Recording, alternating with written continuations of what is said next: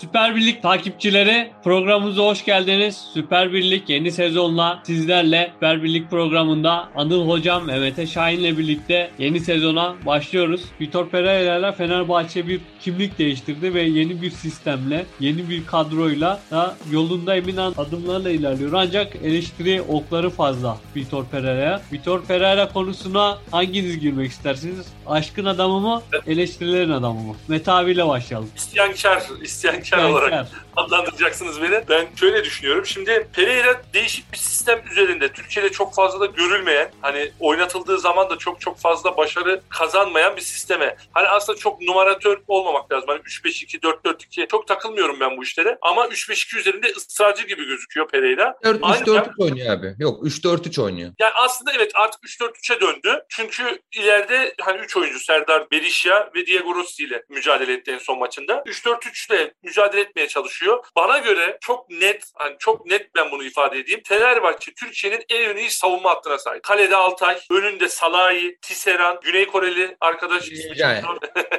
ismi çok zor özür diliyorum buradan. Novak oynar orada. Ya Korelilerden özür dile. Mete Şahin Korelilerden özür dileyecek. Hayır. Korecem yok. Çabi'ye söyleyeceğim. Bunu Çabi'ye söyleyeceğim. Kore, Korecem olsa özür dilerdim ama. Şimdi şöyle bir ilginç durum var. Mesela bu üçlü, dörtlü savunma hattının önünde belki de Türkiye'ye gelmiş en iyi ön liberolardan birisi var bence. O da Luis Gustavo. Yani adam 90 dakika müthiş bir baskı, pres ve yani adam şey oynuyor, darbeli oynuyor. Yani Hani böyle uzaktan yalancı pres, yalancı baskı durumu da yok. Öyle bir adamla oynuyorsunuz ve bakın tekniği de en son maçta 45 artı 3'te yani hani mesela çoğu futbolcunun artık nefes alışverişinin hızlandığı, kalp atış hızlarını 180-190 yaptığı anlarda sol ayağıyla ayak için gelişine topu köşeye yuvarlıyor. Böyle de bir önünde futbolcu var ama ileriye bakıyorum Fenerbahçe'nin kalitesi orta sahadan sonra düşüyor. Serdar'a baktım Serdar Dursun'a. Ya Almanya 2. ligi, Türkiye 2. ligi. Bu adam Fenerbahçe santrafor. Ben anlayamıyorum. Mesela Berisha'yı almışlar 23-24 yaşında yaşında. Daha bu zamana kadar. Yani şimdi Fenerbahçe santroforunun ağırlığı olur. Galatasaray santroforunun, Beşiktaş santroforunun ağırlığı olur. Bak Batshuayi Chelsea'den geldi. Bakıyorum. Galatasaray gitmiş gol kralı Cagney'i almış. Arkasından Atletico Madrid'de kupalar kaldırmış. Porto'ya Şampiyonlar Ligi UEFA kazandırmış. Falcao'yu almış. E sen gidiyorsun. Ya Berisha kim yani? Ben anlayamadım mesela. Berisha sahada ne veriyor? Serdar Dursun ikincilik topçusu. Yani çok net. Birincilikte hiç top oynamamış Serdar. Hocam yani bunları ben baktıkça yani çıldıracak gibi oluyorum. Bir de Crespo getirmişler. Miguel Crespo. Yani Ali Koç'u anlamak mümkün değil ya. Yani öyle Crespo, Crespo Pereira'nın manevi oğlu. Evet öyleymiş. Öyle o duydum. kontenjandan. O kontenjandan. Evet, Bunu anladık zaten. Yani belli yani bir aile ilişkisi olmasa Fenerbahçe'de forma şansı bulabilecek bir oyuncu değil. Bir de bunların Baktım üzerine bir de bunların üzerine 8 artı 3 saçmalığından doğan yani Türk oyuncu oynatma zorunluluğu ve Mert Hakan'ın oynaması. Yani Fenerbahçelilerin ben burada dili oldum artık. Yani Fenerbahçeliler bunlardan çok şikayetçi. Yani Mert Hakan nasıl bu kadar oynayabiliyor? Yani bazen bazen 90 dakika oynuyor, bazen 70'e 80'e kadar oynuyor ama yani bakıyorum hani ofansif manada da takıma bir şey kattığı yok.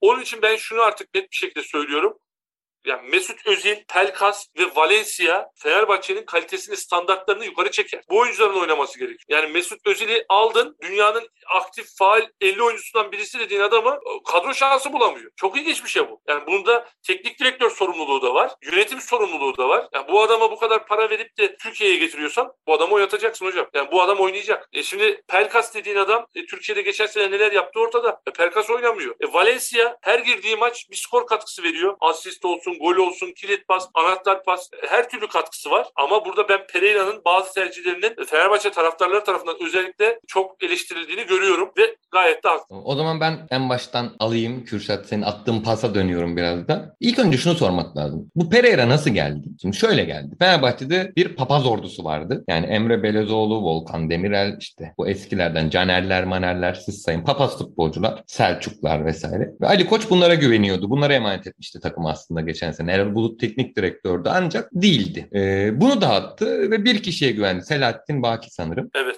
Yanlış hatırlamıyorsam. Pereira'yı da o kefil oldu ve o getirdi. Tek söz hakkı Selahattin Baki'de bu konularda da tek yetkili isim o. Bütün sorumluluğu da o aldı ve Pereira'yı getirdi. Pereira böyle geldi takıma. En başta onu söyleyeyim. Şimdi Pereira daha önce geldiğinde de Van Persie ile sorun yaşamıştı. Çünkü Pereira aslında Porto'da bir altyapı hocası. Yani o Porto'nun o çok beğendiğimiz, herkesin övdüğü altyapısının hocası Pereira. Pereira aslında hala bence altyapı hocası. Yani demek istediğim şey şu. Bir hakaret değil bu. Bir nasıl ki Sergen Yalçın için ne dedik? Rahat teknik direktör. Onun yöntemi, tarzı bu. İşte Fatih Terim biraz daha sert teknik direktör. Pereira altyapı yet- oyuncusu yetiştirmeye çok uygun bir teknik direktör. Ama Fenerbahçe bu yapıya uygun mu? Değil. Yani Fenerbahçe Pereira eşleşmesini ben 8. haftadan söyleyeyim yanlış olduğunu da. Durum en iyi, durum çok iyi. Yani liderken söylemiş olayım da bunu. Bu eşleşme yanlış bir eşleşme. Yani Pereira komutan sevmez. Saha içinde komutan sevmez. Pereira 11 tane asker istiyor. Onu anlıyoruz zaten. İkicilik topçularıyla başlıyor maça. Hayatında 20 gol atmamış adamla başlıyor. Yani onu anlıyorum evet. Kesinlikle adam şey koşan adam seviyor. Sadece koşacak. Fenerbahçe de uzun süredir şampiyon olamıyor. 7 sene oldu sanırım. Tabii. Onlarda da bir Trabzonspor sendromu oluşmaya başladı açıkçası. Ciddi söylüyorum bunu. Yani taraftarında böyle bir sendrom var. Yani Gustavo'yu yuhladılar Avrupa maçında biliyorsunuz. Yani Doğru. inanılmaz bir şey bu. Çünkü şey yani e, Kürşat şey diye açtı ya burayı. Fenerbahçe yolunu emin adımlarla ilerliyor. Fenerbahçe emin adımlarla ilerliyor da taraftar çok emin değil. Onu söyleyeyim. Değil işte evet. Yani ne Pereira'dan ne oynattığı futboldan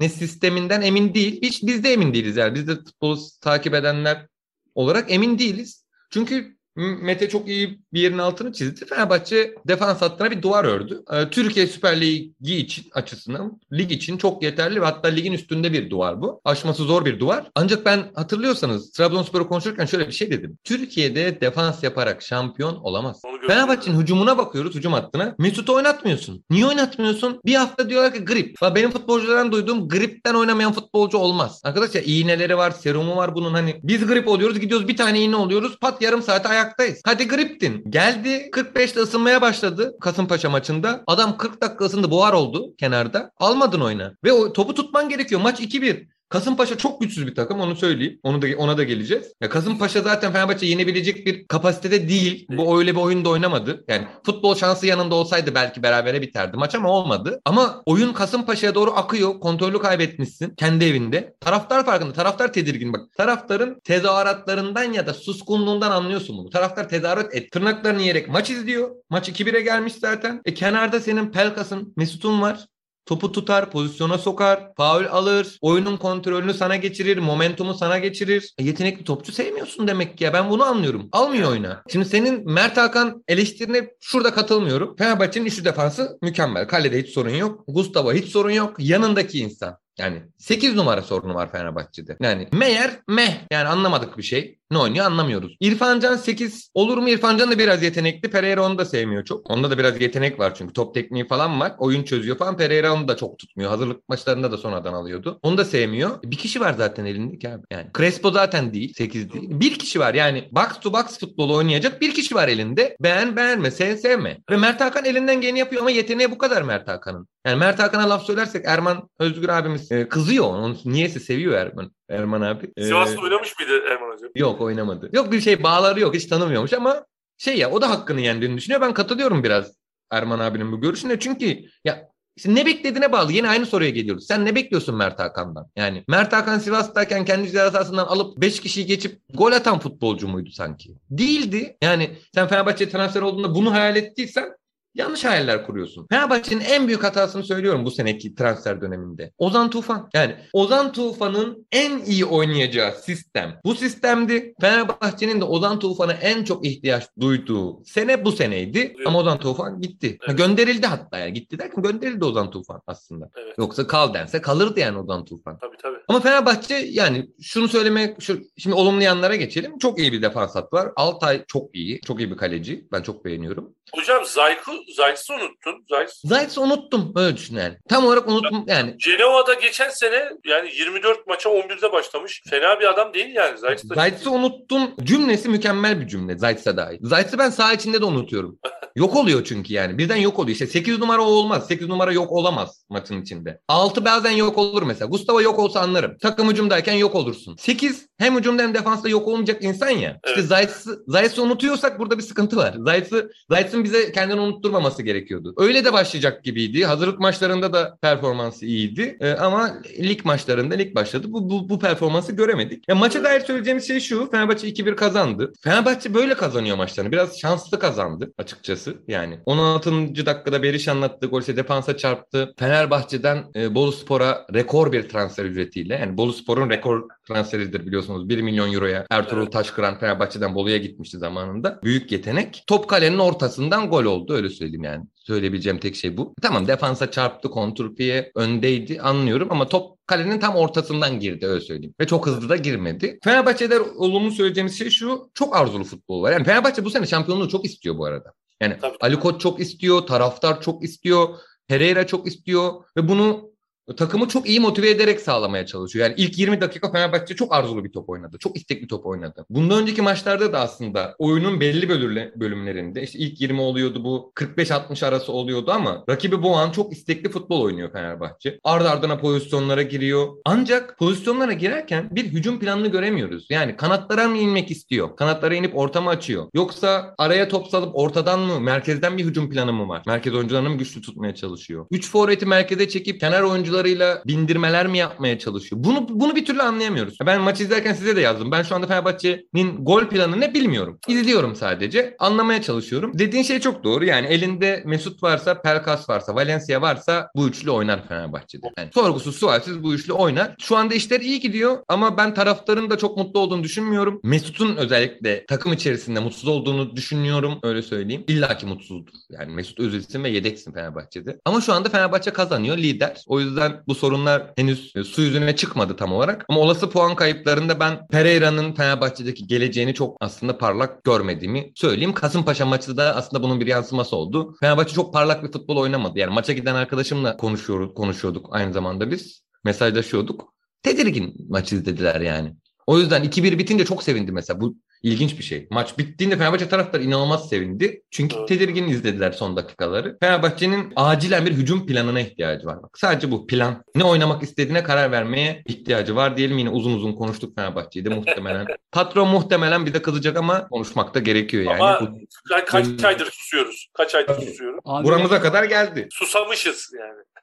Abi ben burada Fenerbahçe'nin durumuna geçiyorum. Pası atıyorum. Pas sürekli dolanıyor. Kargaşa var ve o kargaşa top bana gelmiyor. Ama ben hemen pası Galatasaray'a atmak istiyorum. Dediğin şekilde patron kızacak burada bize. Hızlıca Galatasaray'da Belki de haftanın en tartışmalı maçına gidiyorum. 3 senedir bitmeyen bir tartışma Rize Galatasaray maçı ve son biliyorsun Cakte pozisyonuyla birlikte de tartışmalar yine başladı. Rize Spor deplasmanda Galatasaray kazanmasını bildi. Tartışmalı da olsa. Galatasaray Avrupa'dan döndü. Marsilya deplasmanda iyi bir oyunla döndü ama Rize'de de hani Fatih Terim'in o kadrosundaki belirsizlik yine ortaya çıktı. Galatasaray'ın da aslında ne oynadığı belli değil ama kazanmasını biliyor. Bu da Galatasaraylılar Fenerbahçeliler gibi tedirgin değil. Çünkü Fatih Terim gibi bir otorite var başında. Tekrar pası hocama atıyorum. Anıl hocam. Yani Galatasaray 3-2 kazandı. Marsilya deplasmanda yani zor bir maç geçirdi. Ama Avrupa'da iyi oynadı. Yani hem Lazio maçında hem Marsilya maçında iyi bir Galatasaray gördük. Ancak ligde bu beklenen performans sergilenmiyor. Bu da mantıklı aslında. Bu şey değil. Bu bir soru işareti değil. Çünkü Galatasaray top rakipteyken rakibi bozmaya yönelik çok iyi bir kurgusu var. Genç oyuncularda. Yani rakibi çok iyi bozuyor. Rakibi oyun oynattırmıyor. Oyun kurdurmuyor. Yani eğer Galatasaray'a karşı topa sahip olup oyun kurmaya çalışıyorsanız Galatasaray size karşı başarılı oluyor. Yani Lazio maçını 1-0 yendi. Golü biliyoruz.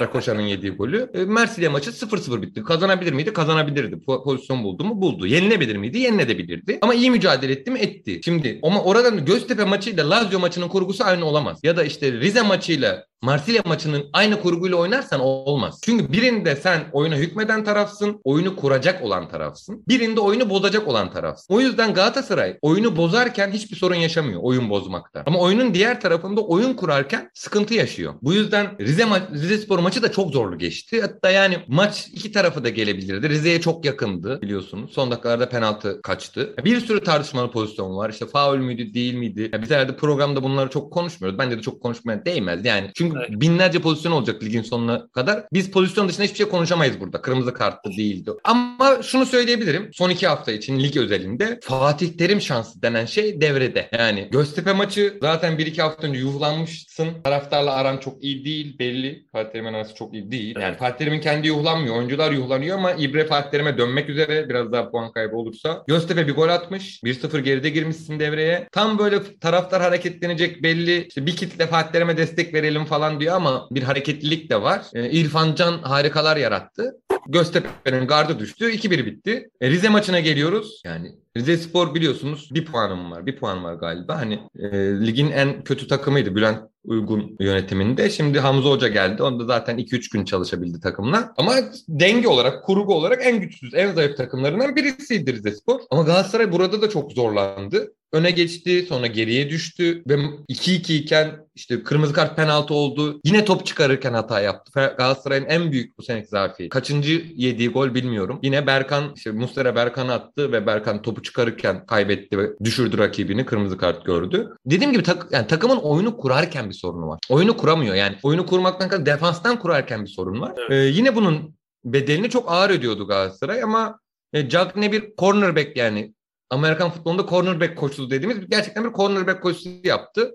Ve rakiplerini bir bir elimine etti. Ben faal olduğunu düşünmüyorum. Yani futbolda bunlara faal olursa çok başka bir yere gider. İlk pozisyon belki faal olabilir. Hani ilk gösterilen pozisyon ama İlk Cagney'in pozisyonlarının ikisi İlk pozisyon. İlk pozisyon. Evet, ilk pozisyon faul olma ihtimali daha yüksek ama ikinci ve üçüncü pozisyonda yani Cagney Evet, gerçekten. Oralarda oralarda düşmeyeceksin. Yani oralarda düşenin dostu olmaz. Evet. Orada sen düşüreceksin. İşin ilginç yanı bu Cagney'i Galatasaray'a göndermeye çalıştı. Evet. Sezonun başında Cagney'e kulüp aradılar. Mustafa Muhammed'e de aradılar. Onu gönderdiler, gidemedi. Onu gönderdiler gidemedi. Onu göndermeye çalıştılar yapamadılar. Yani Galatasaray'da da çok ilginç transfer hataları e, Tabii. çok gerçekten yani şimdi Belhanda'yı iki sene satmaya çalıştılar.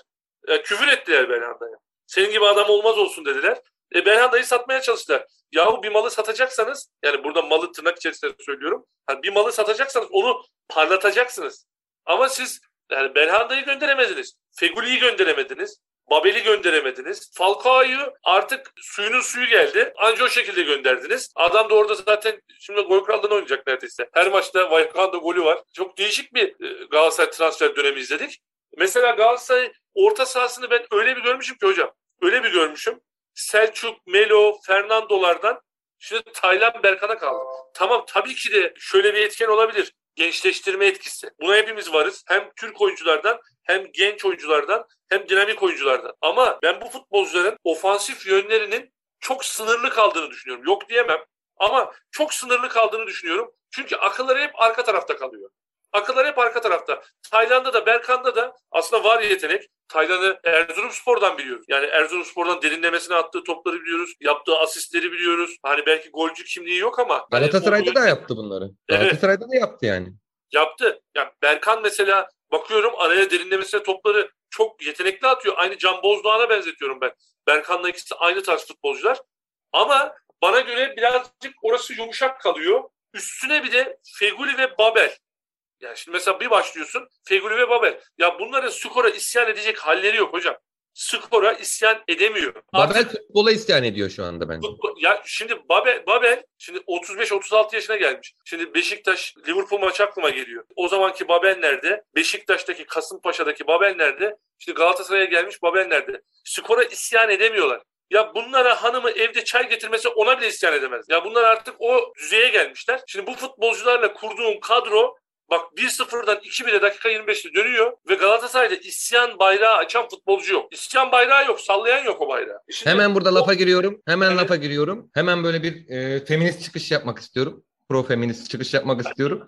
Yani Babel'in eşi çay getirmek zorunda değil. Babel'cim kendi kalksın çayını alsın. Yani top oynamıyorsun bari git çayını al. Hocam Mete abiye isyan ediyorum. Hanımcılık her zaman kazanır abi. O zaman çay demeyeyim su diyeyim bari. Yani Abi bir şey getirmesi sorun. Ne getirdiği sorun değil. yani susuzluktan ölüyorsa ben hanımı da su getirmiyorsa ona bile isyan edecek durumda değil yani. Hani Hastaysa olur. bir- Hastaysa kabul. Ha, hasta olduğu için diyorum. Yani e, öyle bir sıkıntı var ve üstüne üstlük daha bunların yanında Alpaslan Öztürk gibi bir futbolcu var. Galatasaray'da şu an ikili tandemde oynuyor. Yani şimdi Allah aşkına Göztepe'de Alpaslan ne yapmış da Galatasaray'ın stoperi olabilir. Ömer Bayram dediğimiz adam yıllardır Galatasaray'da sol bek oynuyor. Ha şimdi denilecek ki e, e, asist yaptı. E, ya kusura bakma da Galatasaray'da 80 maça çıkmışsın. 5 tane de asist yaparsın. Paranın da hakkını verirsin. Yani o kadar o kadar da değil yani. Hani şimdi kimse bana hani asist yaptı, Mustafa Muhammed'e golü attırdı demesin. Ben Ömer Bayram'ı kadroda tutarım. İlk 11 oynatır mıyım o başka ama kadroda tutar mıyım? Tutarım.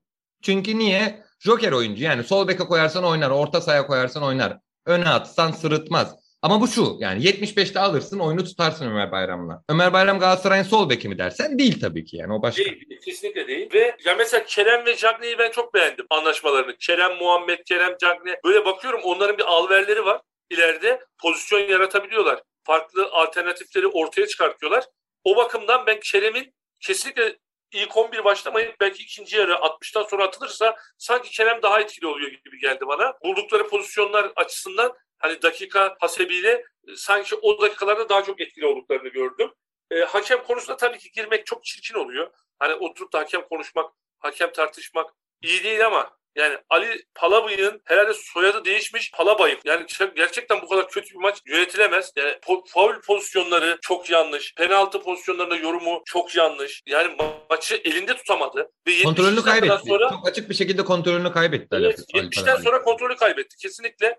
Yani maçı resmen spontane yönetmeye başladı. Yani bir düdük çaldı. Ay ne oldu falan dedi. Gitti oraya oyunu durdurdu. Ya mesela Mustera'yı atamadı. Muhammed'i atamadı. Pozisyonlar çok net. E, Çaykur Rizespor'un birinci golünde e, Berkan'a daha ne yapacak? Adam Berkan'ın forması e, şeymiş ben bu sordum mediummuş. İslarç oldu forması. Yani adam çekerek uzattı formayı. Faul vermiyor. E, var da mı yok? E, yani bu gerçekten hakem yönetimi açısından bu sene boyunca izlediğimiz en facia maçtı. Ama buna rağmen tabii Galatasaray'ın kazanması 8 sarı kart, bir kırmızı kart ve toplamda 30 faulün olduğu kemik seslerinin kulağımızı sağır ettiği bir maç izledik. Ama güzel bir maçtı. Heyecan dolu bir maçtı. Hani 100. dakikada da gol görmedik demeyiz. Yo bence de ya keyifli bir maçtı. Spor sever olarak yani izleyince heyecan verdi. İşte Kay Kayseri Spor maçı zevkliydi bu hafta. Bakıyorum düşünüyorum. Mesela Beşiktaş maçı eh. Fenerbahçe evet. maçı bir ara uykum geldi. Öyle söyleyeyim. Fenerbahçe evet. maçında ben biraz uyumuşum itiraf ediyorum. Ama Galatasaray maçı yani şey 90 100 dakika değil mi? 100 dakika izlettirdi kendini. İki takım da kazanabilirdi. Gitti geldi değil mi? Fatih Terim şansı yine yanındaydı. 3-2 kazandı. Bakalım milli ara bence bütün takımlar için özellikle ben Fenerbahçe için çok yararlı olabileceğini düşünüyorum. Yani Vitor Pereira eğer külahını önüne alıp bir düşünürse e, hücum organizasyonunu kurgulamaya başlarsa Mesut'u takıma katarsa